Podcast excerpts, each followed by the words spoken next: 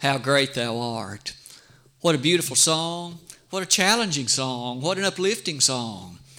As we've come together this morning to offer worship unto God, it's always our humble plea and petition that it will be pleasing and acceptable. And it's our desire to offer it only in the way that He has stated in His Word that He wishes it to be. As you probably have noticed, there are a number of our families that are away on vacations today and traveling in other ways, and we do wish all of them a very speedy and safe trip so they soon can be back here with us. And yet, as we also appreciate our unusual service times today, let's keep in mind, as Alan mentioned it a moment ago, at 2 o'clock service this afternoon for our third Sunday singing here in Putnam County today colors and the cross. You've probably already noticed that is listed in the bulletin as well as on the wall to my left. I would invite you to consider with me for the next few moments powerful lessons about colors. And not just any colors, but the colors that in fact we find associated with the cross. Let's begin our lesson in the following way with some introductory remarks. Wouldn't it be safe to say that it is not possible to overstate it is not possible to overemphasize the significance and the importance of the cross of our Lord. What a beautiful event, and yet what agony was in it. It often calls us to recoil as we think about the agony that he faced and the excruciating way that, in fact, he did it. But the cross we find in words like these. In 1 Corinthians 1, verses 17 and 18, for Christ sent me not to baptize, but to preach the gospel. He went on to say in that same verse, not with wisdom of men, but as he highlighted the nature of it for the purpose of the following that the cross of Christ should be made of none effect. Isn't it an awful thing to contemplate doing or acting in such a way as to make the cross of little effect? May you and I never live like that. May we never conduct ourselves that way because the next verse goes on to say, For the preaching of the cross is to them that perish foolishness, but unto us which are saved it is the power of God. Today, as we reflect on the cross, I hope to do it with a perspective of colors. Perhaps to a place in our thinking and our heart some new viewpoints on it that brings to mind some old truths that we've so often heard. But let's do it using the colors. When you think about the cross of our Lord, why don't we start to think about this color?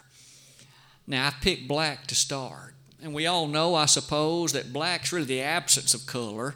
But nonetheless, we appreciate that there's some great appreciations to be found in it. As developed on that slide, throughout the Word of God, we on many occasions find darkness to be associated with evil. Darkness is what's associated with the devil it is to the text of Acts 26 18, I would draw your attention. As Paul stood before Agrippa and preached with such strength, with such directness, it was he, that is Paul, who affirmed that it was the God of heaven through Christ who has caused me and challenged me to open their eyes, the eyes of those that were darkened. But he went on to say, to preach and to proclaim the message of light and not the message of the devil. And so we see contrasted the darkness versus the light, that which was of God versus that which was of the devil. And almost immediately to the matter of the cross and to the other issues that surround it, we easily can contemplate the blackness, the darkness of sin, which goes right with the devil. Look at this development with me. In 2 Peter 2, verse number 4, Peter, in commenting, stated there are some angels who chose to sin. But he went on in that same verse to say that not only was it the case that they had sinned, but they'd been reserved in chains of darkness. So notice those that had sinned were reserved in chains of darkness. Darkness, again, is seemingly attached to or at least associated with the activities of evil. Not only that, notice the next one. Aren't you and I aware today that so often it's under the cover of darkness when men choose to behave in such an unseemly way? They don't go steal, at least in many cases, in the daytime. They wait until it's nine under the cover of darkness. It seems as though even in Luke 22, verse 53, that particular idea is in fact presented. To say it all those ways brings us to note the next one. Darkness is used in the Bible. This absence of light is stated in such a way that we're admonished to refrain from it. Listen to this commandment Ephesians 5, verse 11. Have no fellowship with the unfruitful works of darkness. There is darkness, you see, that is associated with and follows the pursuit of evil, that which is of the devil. And notice this blackness. This darkness, finally, we get to turn our thoughts to something sweeter. What is it that removes the darkness? What is it that takes it away? And to the cross we must go. Wasn't it the case that this notion of evil, this notion of sin that in fact so often comes upon the lives of individuals, it's in the cross we see the blackness is able to be lifted. Look at verses like Matthew 26, verse 28. In light of the events right before the cross, Jesus said, as he spoke about the nature of what would be, of course, the elements of the Lord's Supper, he spoke there in verse number 28 that this blood is the New Testament. And he said, shed for many for the remission of sins. The blackness that comes in life when a person chooses to disobey God, chooses to act in a way that is in violation and transgression, there is no cleansing of that darkness except by virtue of the blessings through the cross. All of the particular attitudes of life, we may wish to do better, but the guilt that comes from those transgressed matters, they'll never be cleansed apart from the cross.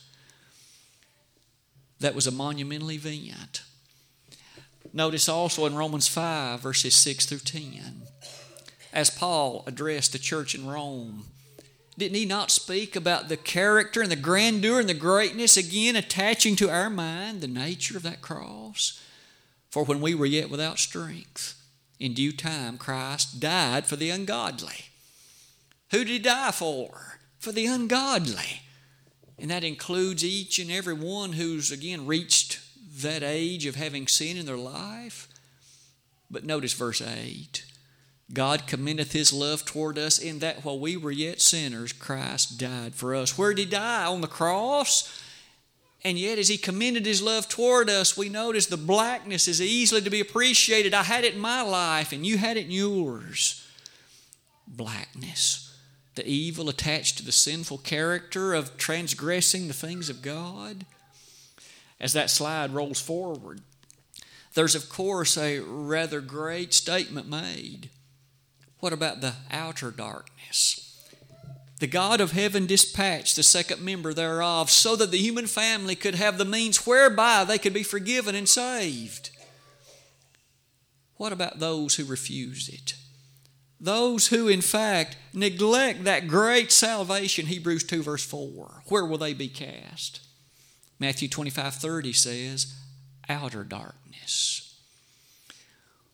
You see, they've lived in a way of darkness here on earth. They've lived separated from the greatness and the wonderful blessing spiritually found in Jesus, and they're going to ultimately go to a place where that'll be permanent and outer. You may appreciate that word outer highlights an utterness to this. It's a fullness, it's a complete maturity of darkness. Too horrible to contemplate. And as we close that slide, you'll notice, I would suggest to you that as we reflect on the cross, one of the first colors, or at least things related to color that we can appreciate, is right there as we picture the cross in our mind, should be a vivid character of the blackness that Jesus was dealing with that day. What's the next color? Let's look at this color as well. Let's go to the extreme opposite of that one. What about white? Now, again, we know that white's a combination of all the colors. But yet there's something very sweet and very beautiful about the color white. Let's develop it like this. As you and I have often learned to appreciate it, white seems to relate rather frequently to that which is pure, that which is wholesome, that which is without contamination. In fact, we often appreciate it that way the color that brides wear as indicative of her purity. The fact that she, as one adorned now for this man who is to be her husband, she dresses in white. That purity maybe takes us back to Daniel 12, verse number 10. Even in the days of the Old Testament, wasn't it there that white was related to purity? Sweetly noted, wasn't it, as that book came to a close, that those who are in fact not in the way of wickedness are described as white. And of course, as often as we think of the Revelation through its 22 chapters, frequently white is a color to be noted and some examples are now about to be seen. It makes an interesting point to ask what color clothes does God wear? I realize God's a spirit being. I realize that in fact it would not be appreciated the way that you and I wear clothes, but when God in fact was perceived as wearing clothes, either in Old or New Testament, what color was it always? I was never able to find an exception in Daniel 7, verse number 9. When Daniel saw that remarkable vision in which the Son of Man passed through the clouds to the Ancient of Days, he came to one wearing white. That interesting? In Matthew 17, verse number 2, when our Lord was transfigured there on the mount, his clothes became glisteringly white. In fact, so much so that it was impossible for them to have been any whiter. Think of how white that must be. Finally, you appreciate in the revelation, as we're about to see in just a moment, heavenly beings in Revelation 4, verse 4, wore garments of white. I might say all of that to say this. In the midst of this discussion, this character of white, consider Jesus our Savior. Jesus had no sin. That blackness that we talked about a moment ago all of that evil that was characteristic of the way that men often choose to live was nowhere near him, at least by his choice. He had no sin. Perfect in every way. If everyone had the opportunity and capability of reasonably wearing the fullness of white, it was him. And so, as we think about the color white, look at the nature of some of those middle statements doesn't the cross at the same time highlight the blackness of men's sin, but the absolute perfection of the whiteness of Jesus, the sinlessness of his life? Never once did he say anything amiss. Never once did he think anything amiss. Never once did he act in a way that was amiss. Perfect and white, pure in every way. And yet, doesn't that remind us of, quite frankly, these two initial thoughts in the lesson? Of the challenge that's ours. By the same token, you and I must keep blackness at bay and also pursue that which is of white. In Matthew 5, verse 8, aren't we told there that blessed are the pure in heart, for they shall see God? These two colors, on the one hand black, on the other white, doesn't it point a very strong consideration again to the cross? What about color number three? After these two, why don't we come to blue or purple, as the Bible will often call it? When you and I encounter a color like this one, we often appreciate that in the Bible it's associated, and quite frankly, even extra biblical sources too, but it's associated with royalty. Those in high positions in civil places would wear blue. And they, of course, would adorn themselves in rather specially prepared purple. Esther 8, verse 15 is one example. What color did Mordecai wear after his evil enemy Haman had been hanged?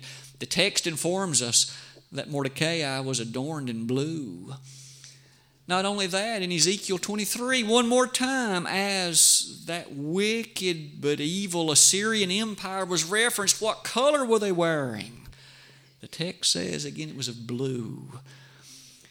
You and I often know in the ancient world that then those that were kings and those that were in high places would adorn themselves in blue. As you and I come to think about our Savior, though, there are some references and some usages of purple and blue that still shock us and cause us to recoil in the horror of it. In Matthew 15, verse 20, those involved in the crucifixion placed that purple robe on him. They stripped his clothes off of him and mocked him by putting this old purple robe on him. You're a king, all right. And of course, they quickly took it back off of him and put his own clothes back on him. They only had done it to make fun of him. That wasn't the only case. As they were taking him to the crucifixion, they placed a purple robe on him. Here was truly the one who really was a king, and they were just insulting him. They were only belittling him, they were only reviling him. And he really was the king of the universe. He really is the king of everything. Isn't it rather fascinating to notice that the very one who died for us, the very one who was nailed to that cross, really was a king? Oh, they pretended in a way that he was, and they seemingly enjoyed what they were able to do to elevate themselves above him. After all, they were putting him to death, not the reverse and yet he really was the king. He really was royalty. In John 17, verse number 4, isn't it true? Our Savior made reference as he prayed to God on that night before he was crucified. He remembered the glory he had in heaven. And he longed again to at least appreciate that and to have it redound under the benefit of the human family. Blue. As you and I think about royalty, could I ask you to contemplate? How often have you and I ever seen the case when, in earth's matters, the king of a certain country would die for the benefit of his citizens? Does that happen very often? How often have you ever seen it happen when a king would voluntarily give his life for the benefit and well being of those who were his citizens? And yet, here on the cross, a king died voluntarily. John 10, verses 17 and 18. He gave his life for the benefit of those whom he loved so dearly. The color blue. No wonder it brings us to 2 Corinthians 5, verses 14 and 15, in which this statement is made For the love of Christ constraineth us, because we thus judge that if one died for all, then we're all dead and that he died for all, that they which live should not live unto themselves, but unto him which died for them and rose again. The King gave his life for you and me. In addition to the blackness of sin and the whiteness of its purity of him, we notice that he really was a royal ruler. No wonder then the revelation would lead us to appreciate this. He is called literally on that occasion King of Kings and Lord of Lords. In fact, in 1 Timothy 6:15, he is lifted high as the one and only heavenly potentate, King of kings. Paul wrote that to Timothy. May you and I, as we imagine the cross in our mind, think of the color blue and the color purple. A king died for me, and he died for you. For that reason, we ought never think of ourselves as unworthy. You're so special, and so am I that a king died for you. And therefore, it should fill us with a desire to please what that king demands of us. After the color blue, let's come to another color. Probably we each would have guessed this one was going to occur at some point. How about red? The color red. I suppose from nearly the beginning of time, one of the issues that so readily and quickly touches to the color of red is blood. My suspicion is if you polled 100 people and said, What's the first thing that comes into your mind when I think of it when I mention the color red? Probably many would say the word blood. We almost automatically associate red with blood, do we not? And yet the Bible does the same. In 2 Kings 3, we notice on that occasion that events transpired in such a way that something that occurred was red as blood. More than once, waters by the power of God were turned into red or turned into blood. And as all that happened, the color of it was directly associated with the event. No wonder when you think about red, it takes us back to that lesson text that was read in our hearing earlier this morning. Did you notice the interesting way the phrases were used? As Paul wrote to the Colossians, he pointed out there was the blood of the cross.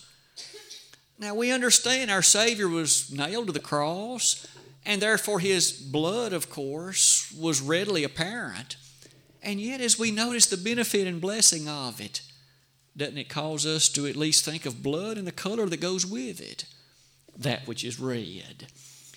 Oh, what a need and what a necessity there is for forgiveness. For as we've noticed earlier, blackness goes with separation from God.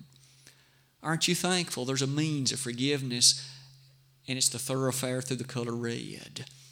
The color, the thoroughfare through the blood that goes with that idea. Let's develop that in the following way in Exodus 12, verses 1 and following. Even in the heart of the Old Testament, we remember in such a beautiful fashion there was the coming of that 10th plague. The firstborn are going to die. But who is it? All of those for which there's no blood on the doorpost and the lintel. And therefore, there was a command you make sure as you kill that Passover lamb, you take some hyssop and you put blood on the doorpost and the lintel, both sides and the top everywhere that occurred. There was a passing over of the death character of God that night, and there was life. But everywhere there was no blood on the doorpost, there was the death of the firstborn, both of man and beast. The essentiality of blood, for without it, you and I notice exactly what occurred. Don't you love the statement that God on that occasion had made? When I see the blood, I will pass over you. Exodus 12, verse 13. May I suggest to you that you and I still require God to see the blood. We should desire so critically that when He looks at you and me, when God peers down from the portal of heaven and looks upon your life and mine, we need Him to see the blood. Oh, not my blood or yours, but the blood of His Son, the blood of Jesus. In fact, isn't it true that we notice that He purchased the church with that blood? Acts 20 28, doesn't it directly tell us? Take heed to yourselves and to all the flock over the which the Holy Ghost hath made you overseers, to feed the church of God which he hath purchased with his own blood. Now remember, the church isn't the building, it's you and me. And He bought me with a price, 1 Corinthians 6, verse 20. It was with His blood. And when He looks down, I want Him to see the, when God looks down, I want Him to see the blood of His Son. For I want to remain covered in it, don't you? 1 John 1, verse 7 says, If we walk in the light, as He is in the light, we have fellowship one with another, and the blood of Jesus Christ, his Son, cleanseth us from all sin. I sometimes imagine, and at least in my feeble mind, sometimes you and I have been to places where there's a waterfall, and you're able to walk under it and to allow that water to pour down upon you. As Christians, as long as we walk in the light, the blood of Christ always covers us. But there is, of course, the need to walk in the light. There's the need to walk not after the flesh, but after the Spirit, Romans 8, verse 1. And if we do, the proverbial red blood of Jesus covers me and covers you, keeping us cleansed and keeping us holy, keeping us sanctified, and keeping us directed as we should. The color red. As you notice near the bottom of that slide, that necessity is highlighted and it was such a sweet thing to the Hebrew writer, wasn't it? Hebrews 9:22 says, "Without the shedding of blood is no remission." Without that precious shed blood of Christ, there is no remission. There is no forgiveness of sin. There is no hope of heaven. And oh, how dearly you and I need then the cleansing power. No wonder Paul started the Ephesian letter by saying, in Ephesians 1, verse 7 in whom we have forgiveness of sins. That whom refers to Jesus. Maybe as we close that slide, we can then readily remember that Revelation 7 points out to you and me a beautiful, beautiful picture. John, what you see, write in a book. As Revelation 7 closes, John saw a large number gathered around the throne. And who were these, John? It says they were washed in the blood of the Lamb. Washed. In what? He didn't mention water on that occasion. He said blood, but how does one contact that blood? Romans 6 tells us it's in baptism. John had the precious and sweet privilege of seeing a group of people who were saved from sin because they had attended to obedience to the gospel of Jesus Christ. One by one, these colors have highlighted for us an amazing set of events surrounding the cross. And yet, as we come to one more color, what about gold? Now, you may immediately wonder well, where's the gold in relation to the cross? What might gold have had to do with that event? I submit to you it's entirely possible to develop the following thoughts, and I'd like to at least suggest them for your consideration. When you and I today think of gold, we think of something so precious. We think of something so remarkable, it's so valuable.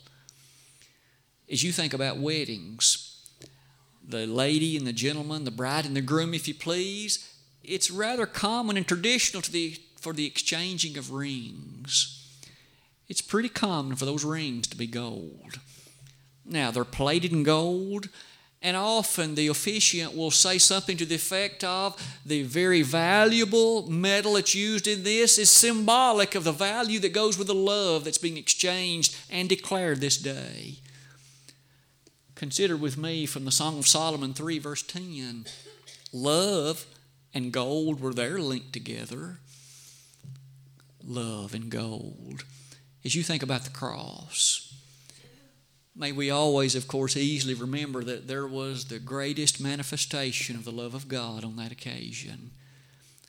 The absolute declaration from the God of heaven, I love you, and this is how much I love you. He gave a part of Himself, the second member of the Godhead, gave His life that day for you and for me, carrying my sins and yours. He didn't deserve to die, but we did. And God loved us enough to make that unforgettable declaration of it that day. And so, what about gold? Doesn't it remind us of some other statements Jesus had made? For God so loved the world that he gave his only begotten son, John 3:16. Notice there that God's love exemplified itself as he gave his son. What a deep love that is. And isn't it true that that's used in Ephesians 5 for all of us husbands? You love your wife. How? As Christ loved the church and gave himself for it. That love, one more time, perhaps would make us think of gold and the purity and the absolute exquisiteness that goes with that color. Finally, you might notice, even as we noticed earlier today, we love him because he first loved us. 1 John 4:19 highlights that truth and that was a critical part of what John brought before those who were his hearers on that occasion. And today it should be our desire too to consider very remarkably these colors. Let's summarize some of these thoughts on this closing slide. I'm sure as you contemplate the colors that we have considered this morning, we started with blackness. That's evil. It reminds us of the devil. But then we transition to the purity and the righteousness and the godliness of the Son of God, who, as pure and as white as imaginable, gave all that he had to take away that blackness of man. He was a king, you know, and entirely right to be clothed in purple and blue and that color should remind us that a king died for you and me because as he shed that red blood of his, that blood that was sinless and perfect in every way, it is through the nature of that blood that you and I can appreciate the detergent for sin. That's the only agent that'll cleanse it. And indeed, all of that manifests the gold character of His love. A love that is absolutely exquisite and perfect. There might be one in the audience this today who, perhaps upon thinking of these colors, has come to realize what was done for you and the kind of condition in which you right now are.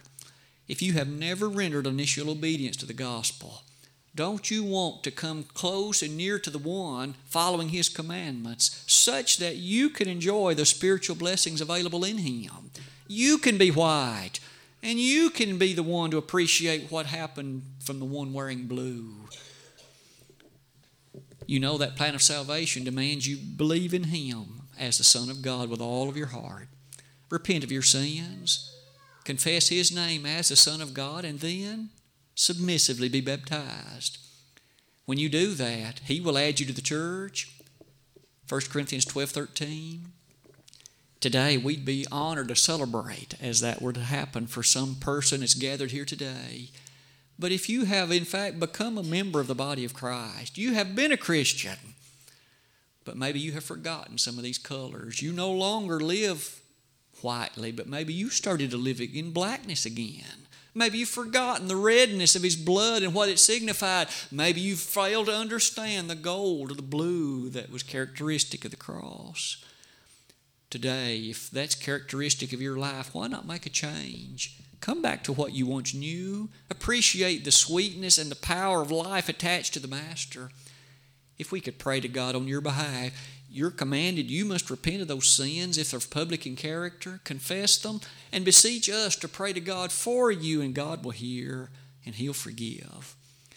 Today, if there be anybody in the audience that would wish to come, we would be honored to assist you, and we would implore you to do it now while together we stand and while we sing.